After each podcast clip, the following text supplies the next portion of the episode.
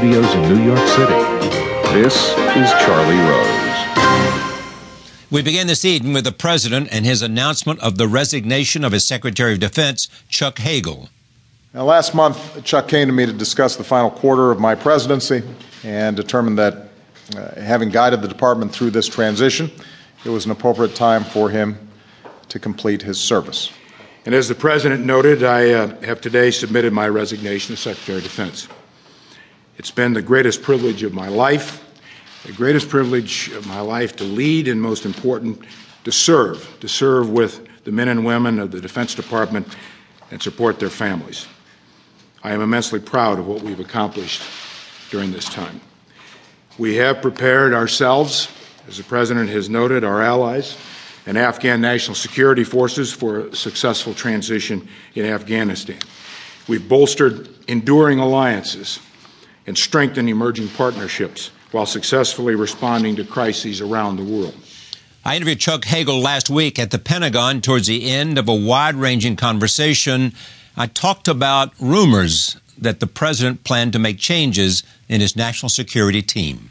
He's looking at his last two years, and maybe he wants to change his national security advisor. Maybe he wants to change his secretary of defense. Maybe he wants to change uh, other elements. Is that true? Well, you'd have to ask the president. But um, uh, do you concern yourself with it? No. First of all, I serve at the pleasure of the president.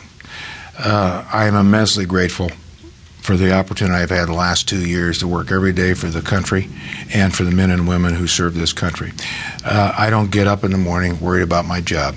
Um, it's not unusual, by the way, um, uh, to change teams uh, at different at different times. So um, you would expect him to change? I didn't say that. Uh, I didn't say I expect him to change.